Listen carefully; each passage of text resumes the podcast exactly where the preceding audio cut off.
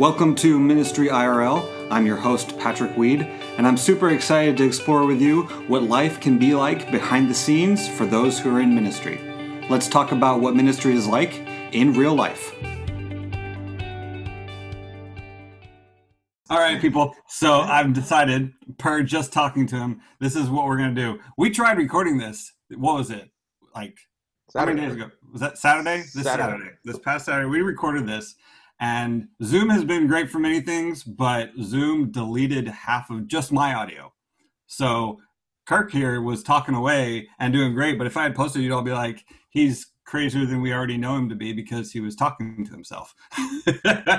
so Crazier. we're doing this again. so we are here um, with my good friend, Pastor Kirk Quil- Quinlivan. Quinlivan. Yep, I got it right. And I want to give him props because not only was he willing to come and talk with me, but he was willing to try to do it again. it's an honor, man. So- It's an honor. No, seriously. It's, uh, all joking aside, all laughter aside, uh, it is an honor to be invited. It's an honor to be a part of it, and I will hang out with you any chance I get. I appreciate that, and that's that's a huge part of who you are, and that's what I love. So I'm gonna do an intro again, again, but I like what we talked about. So we met for the first time at camp, and my first memories of you are the sex pastor. Oh, man. remember? Dude, you say it like that, and everybody's gonna be like, "I don't want, I don't want nothing to do with this guy." no, no. So this is a huge deal because you were the pastor. pastor. You were the pastor who was willing to talk to a few hundred high school kids about sex. And I sat in and I listened to that and I was like, holy cow, this guy's just going straight for it, no holds bars. Can I tell you a secret about that? I didn't mention this last time we recorded. So, so, I, and I'm not gonna say that all the time. So, okay, like let me, let me, let me, let me say this, this is a secret, uh, and I'm gonna keep this brief because I know this is not the topic that is a part of this. That's okay. But here's, here's, here's the secret. I felt terrible about that. I Why? felt, I felt terrible about that. Why? Okay, here's the deal. So we had, I think, seven different breakout sessions planned uh, at that camp, and there Yeah. were like seven different presenters that had prepared uh, breakout sessions, and we had to hold my breakout session at the campfire because no one went to the other breakout sessions. Like I they, they, they, every I, I'm going to say a solid 95% of the camp was at my breakout session every morning, uh, and and I felt like an absolute jerk. You had Phil Larson, uh, you had uh, you had uh, Eric Larson, not no no relation, not a sponsor, uh, no, no no relation, uh, but you know they had both, and then like I think Rachel, I think Rachel Manning had prepared Landing? one. Yep, yep. Uh, um, there was a, man, there was uh some of the most some of the most intelligent people on the planet, right? Uh, uh, had prepared stuff for these kids, and I'm down there talking about dolphins like jumping out of the water and forming a heart. Uh, I remember and that. I mean, like so, I yeah, remember man, that. like.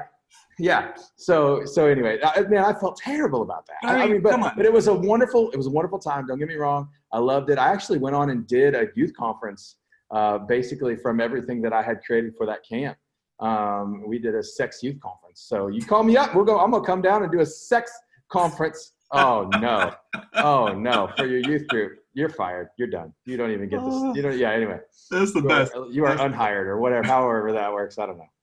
I mean, if there's anything, and I know there's a lot that really represents who you are, I mean, I think that's a good one because you aren't, that's what I love, man. You aren't afraid to hit the hard topics. Like, you aren't afraid to go there. And I think that's a big deal. That's Thanks, big deal. man. I appreciate that. I try to. That's who I try to be.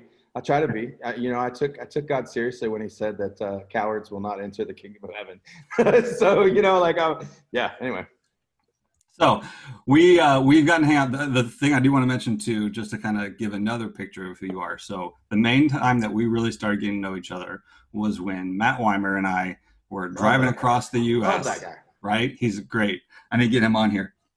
But we were driving across the U.S. three days, or actually, we did in three and a half days, all the way from North Carolina back to Oregon.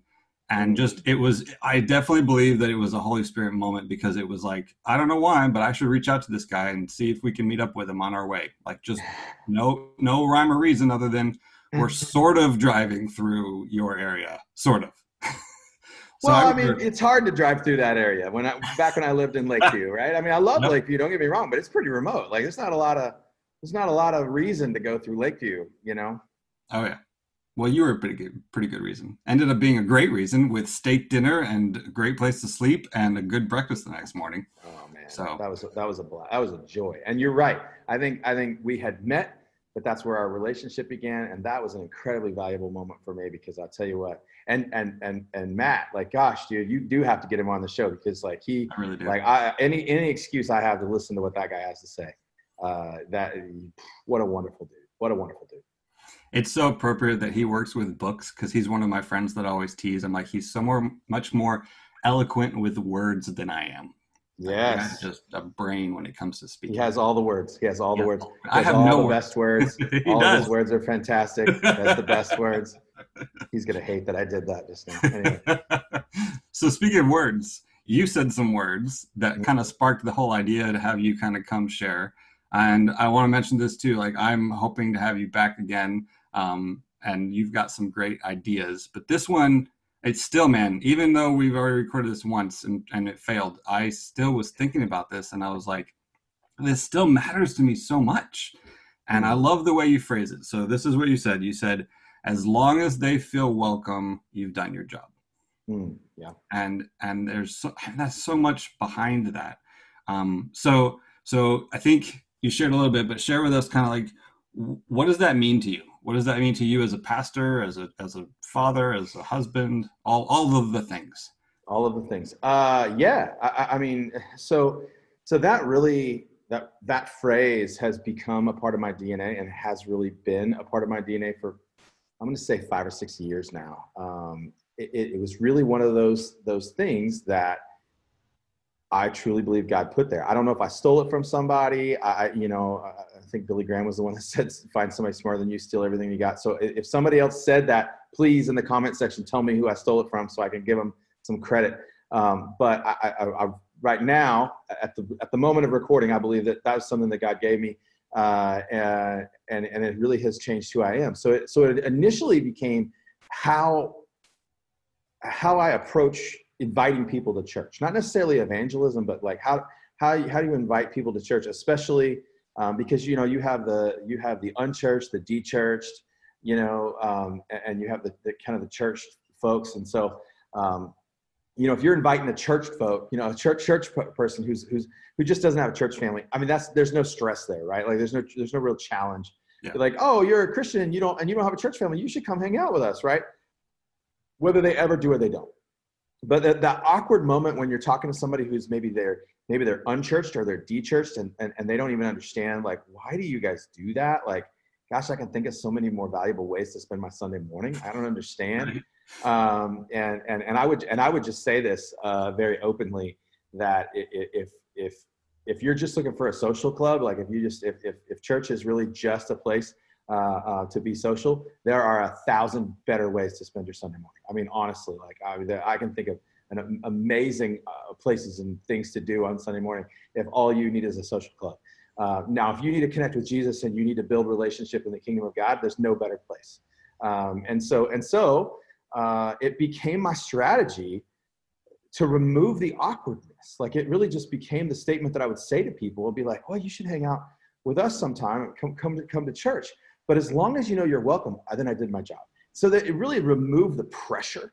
It removed the hard sell Yeah. off of off of church, right? And and and and I've had so many uh, unchurched friends or dechurched friends that have that have just like they, they just take this gigantic like breath of relaxation as soon as you say it that way.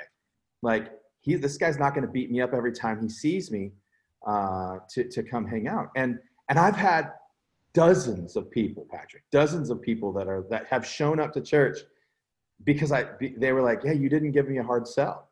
Hmm. Like you you you didn't you didn't you didn't use car salesman me into."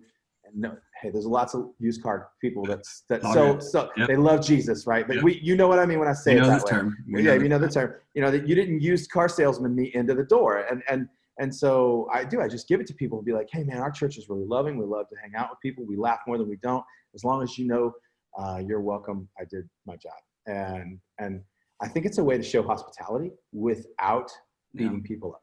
That's that's it. That's that's the that's the core of it. How do you how, so how do you deal with So I think removing the awkwardness of people is really important. And I think just doing it that way is kind of just that's it. Like there's not much more to it necessarily other than you leave it as is. You don't have any expectations. Right. But how do you also deal with like once they do come, like they want to be with you the whole time because you're the guy who invited them or like I don't know. How do you continue the making people feel welcome after they actually come?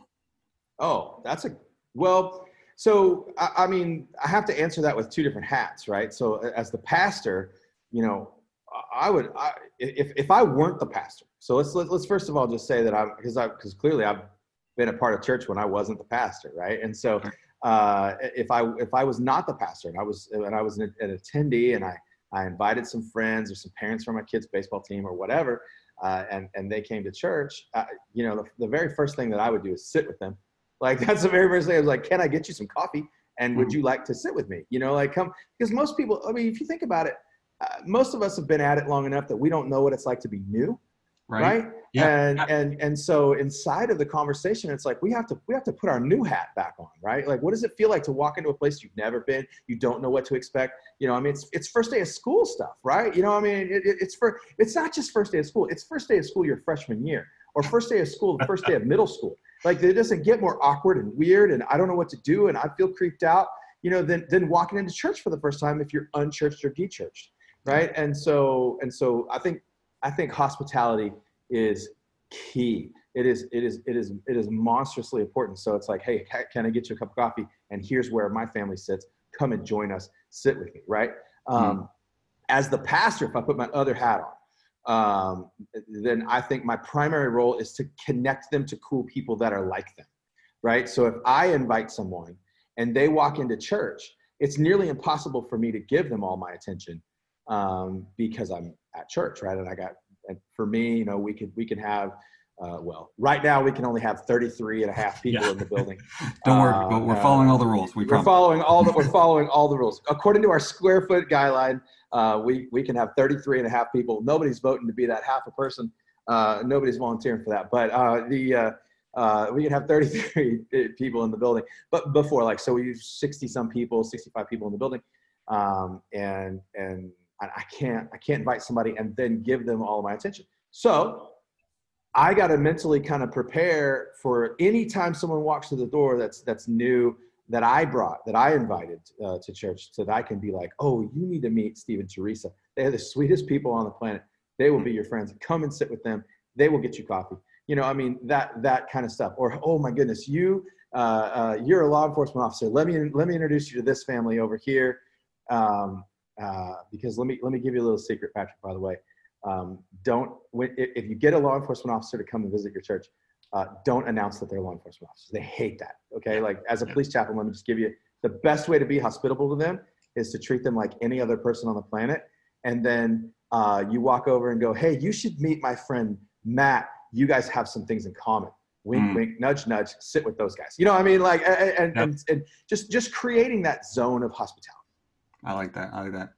All right, so this will be kind of one of the more final questions then.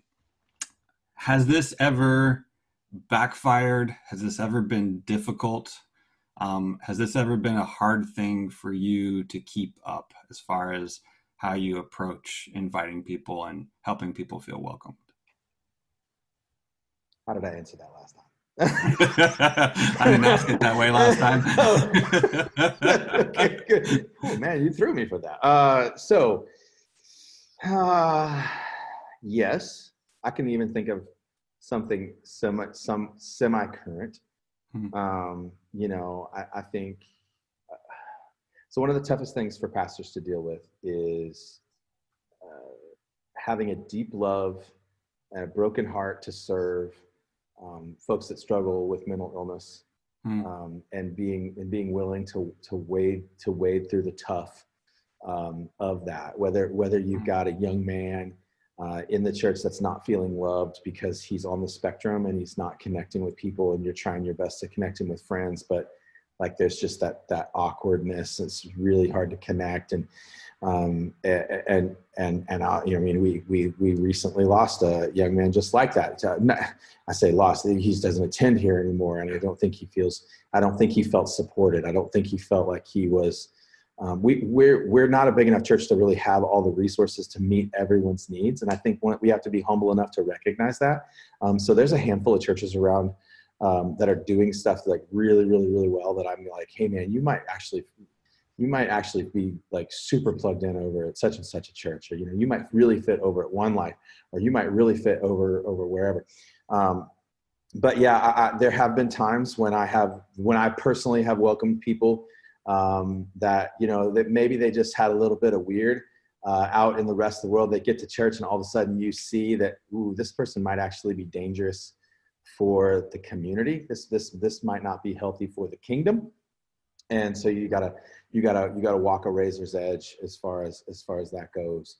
Mm. Um, you know, we've had we've had folks inside the church, you know, do death threats and things like that. You know, I mean, Oof. but but so you, when you say backfired, I mean that's that's what, what that's what I came to my mind was you know spending spending two and a half years uh, at level eleven security because of uh, because of a backfire. So yeah, I mean, I, but here's the story. I mean, like we we aren't called to be hospitable when it's convenient. We're called right. to be hospitable. Um, we're not called to welcome people as long as they're like us, they smell like us, look like us, and vote like us. We're called to welcome people. Um, and I think that's partly why I like the statement, as long as you feel welcomed, I did my job. Um, that, that, and that's not a, that's not an out, Patrick. That's not like, that's not like, well, I invited them, so I did my job. No, I continue to be kind to them. I continue to build, build relationship with them. I, you know, those, those, those kinds of things. It doesn't give me a, like, a, I wash my hands of it and I'm done. Right. Yeah. Um, so, uh, so yeah. Anyway, I think that's that's we just we're gonna live in the mess. We're gonna live in the mess, man. I mean, we're gonna we're gonna uh, the the kingdom is a messy place, and we're gonna try the best we can to be hospitable in and amongst the mess. Yeah. No, I think that that's so fitting because it's like it, it's so who you are. Like you still invite, you still want to include, but then it's like dealing with the ramifications of that. And ramifications feels wrong. Like dealing with the mess of people.